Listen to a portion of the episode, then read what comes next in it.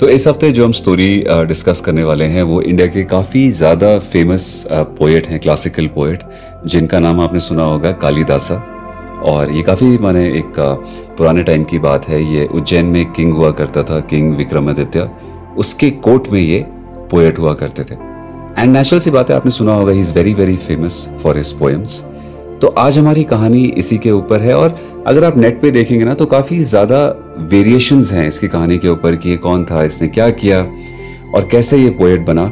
And थोड़ा सा ना इसका एक रिलेशन है आ, इसको माइथोलॉजी बोल लीजिए या स्पिरिचुअलिटी बोल लीजिए तो इनका एक रिलेशन आता है। तो इसका सीधे कहानी में चलते हैं। तो इसका नाम है कालीदासा। तो अगर इसके नाम को आप ठीक से समझेंगे तो दासा का मतलब होता है सर्वेंट एंड काली का दासा। तो बेसिकली जो काली माँ है हम लोग के यहाँ जो गॉडेस एक मानी जाती है काफ़ी बड़ी तो कहा जाता था कि ये काली माँ का बहुत बड़ा भक्त हुआ करता था, बहुत ज़्यादा। तो इसलिए उसका नाम काली दासा माने काली का सर्वेंट काली का भक्त। तो इसकी कहानी ऐसी है कि ये नौ इनकारनेशंस तक, इसके बारे में बोला जाता है कि नौ इनकारनेशंस तक जो इसकी नौ लाइफ थी, इसमें ये बहुत बड़ा भक्त हुआ करता था। माने इसने काफ़ी पूजा की, लेकिन कभी ऐसा नहीं हुआ कि उसे उसमें कुछ फल मिला हो या कुछ भी ऐसा हुआ हो। बस इतना माना जाता था कि ये काफ़ी बड़ा भक्त हुआ करता था।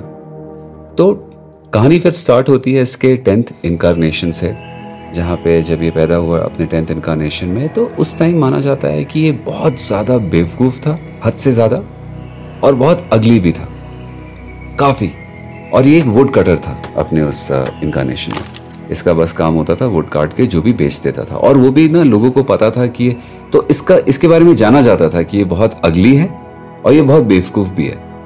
तो वही वुड जो बाकी लोग दस रुपए में बेचते थे ना, वो ये दो रुपए में बेचता था। बेचता क्या था? माने लोग इसको बेवकूफ़ बना के दो रुपए में ले जाते थे। पर ये ठीक था, इसको कोई ज़्यादा लेना देना था नहीं। इसको था कि ठीक है, लोग मेरे से खरीद रहे हैं, मेरा खाने वाने का बन रहा है तो ठीक है। तो इसी टाइम पे जहाँ पे भी ये रहता था ये उस टाइम उज्जैन में नहीं था ये कहीं और था। तो जहाँ पे भी ये रहता था वहाँ का जो किंग था उसकी एक काफ़ी प्रिटी एक डॉटर थी जो कि काफ़ी ज़्यादा इंटेलिजेंट भी थी।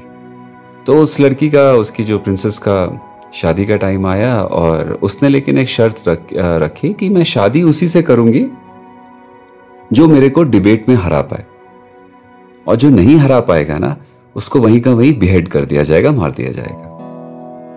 तो किंग तो मान गया पहले उसकी बात। तो ऐसे ही काफ़ी लोग आए, काफ़ी लड़के आए, कई मैंने डिबेट करने की कोशिश की गई। उस टाइम पे ये सब चलता भी था। तो जब डिबेट कर में कोई इसे जीत ही ना पाए, और ऐसे करते करते जो है काफ़ी ज़्यादा जो लड़के आए, उनको बिहेड कर दिया गया। तो इस टाइम पे जो किंग है ना, वो बहुत ज़्यादा परेशान हो गया।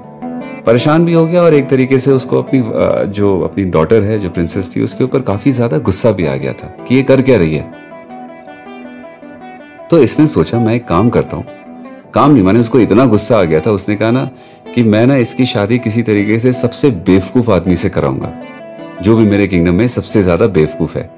ये ज़्यादा ही चाहती है ना कि मैं सबसे स्मार्ट से करूँ और ये सब करूँ, मैं सबसे ज़्यादा बेवकूफ़ एक आदमी से कराऊँगा।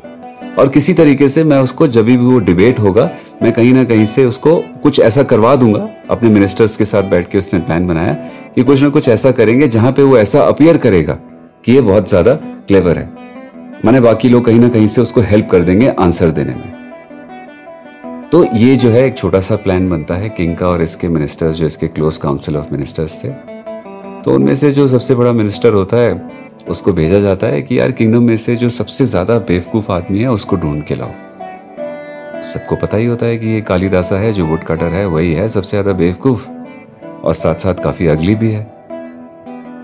तो ये मिनिस्टर वहाँ पहुँचता है उसके पास, देखता है कि ये बैठ के एक वुड काट रहा होता है और उसको बोलता है कि चलो तुम्हें किंग ने बुलाया है। तो कालीदास उस वक्त थोड़ा बेवकूफ़ तो था ही था, थोड़ा मुंहफट भी था।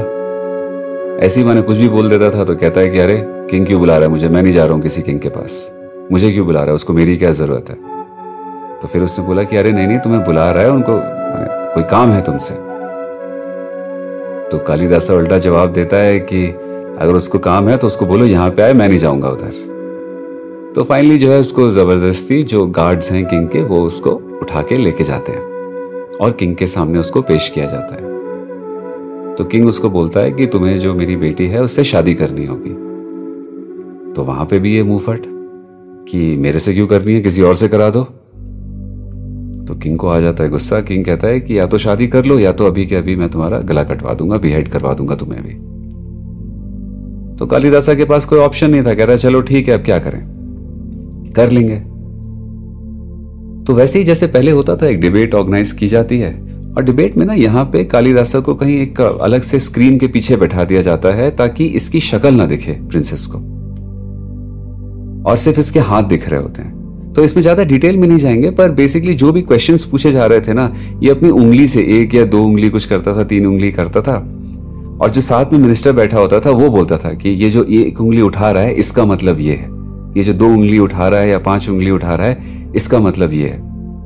माने ये इतना ज्ञानी आदमी है कि ये ज़्यादा बोलता नहीं है, बस ये इशारों में ही अपने जवाब दे देता है। तो ऐसे करके फाइनली वो जीत भी जाता है डिबेट जीत क्या जाता है? माने जो बाकी जो मिनिस्टर्स होते हैं, वो उसको जितवा देते हैं किसी तरीके से। और इसकी शादी करवा दी जाती है। और शादी के टाइम पे भी ना वो लड़की का जो है प्रॉपर वो स्क्रीन रहता है माने वो जो भी उसने उसके मुँह के आगे वो फूल वगैरह होते हैं जो भी था उस वगैरह उस, टाइम के कस्टम्स थे तभी भी वो जो प्रिंसेस होती है उसको शक्ल नहीं दिखाई देती है कालिदासा की। शादी भी हो जाती है दोनों की। एंड फाइनली जब शादी वाली जो रात होती है वो फाइनली उस टाइम पे इसकी पहली बार शक्ल देखती है। तो नेचुरल सी बात है वो इतना अगली था ये बहुत घबरा जाती है और गुस्से में आ जाती है। और इससे कुछ बोलती है और तो जो काली कालिदासा जो जवाब भी देता है उसको वो भी कुछ लड़खड़ा रहा था। मैंने तो बेवकूफ़ टाइप का आदमी था ना कुछ बोल तो पाता नहीं था ठीक से। तो वो और गुस्सा हो जाती है। और एकदम माने रोने लगती है कि मेरी किस्मत इतनी खराब है ये है वो है और इसके ऊपर चिल्लाने लगती है कि भागो यहाँ से। कालीदासा एकदम वहाँ पे जो है बहुत ज़्यादा एक, एक तरीके से उसको बहुत ह्यूमिलिएट कर देती है वो।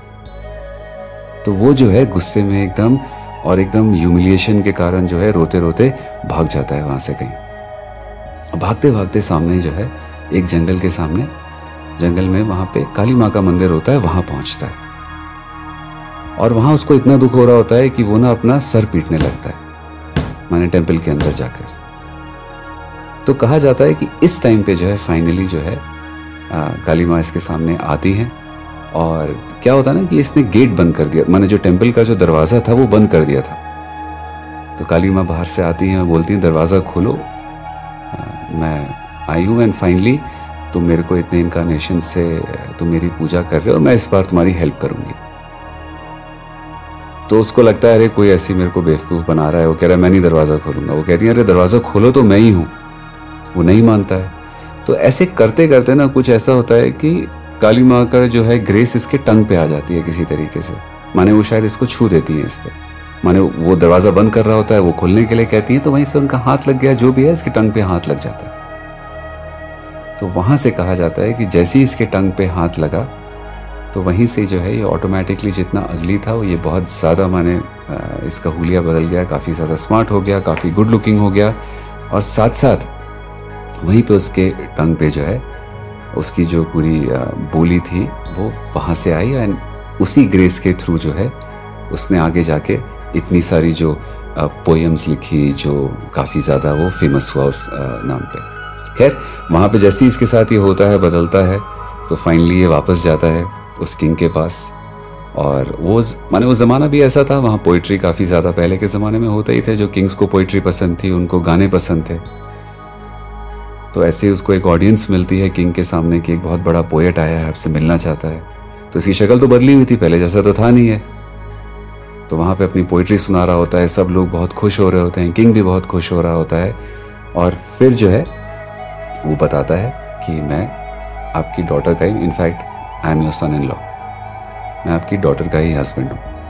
तो वहाँ पे जो है इनकी दोबारा से शादी कराई जाती है। एंड uh, कहा जाता है कि इसको बोला गया था कि तुम बहुत सारे लैंड ले लो यहीं पे रहो।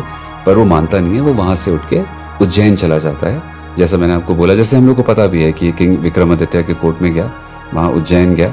एंड वहाँ पे जो है ये बहुत ज़्यादा फ़ेमस हुआ जहाँ पे ये सारी इसने पोएम्स लिखी। और एंड करने से पहले मैं आपको बता दूँ कि ये एक पोएम है इसकी मेघा दूता करके। तो ये जो पोएम है ना ये उसने अपनी मैरिज की नाइट वाली लिखी हुई है जब इसको बहुत ज़्यादा ह्यूमिलिएशन फेस करनी पड़ी थी अपनी वाइफ से, जब ये काफ़ी स्टूपिड था और काफ़ी अगली था। तो ये पोएम उसी एक्सपीरियंस के ऊपर बेस्ड है। तो खैर, आज की थी ये कहानी and see you next week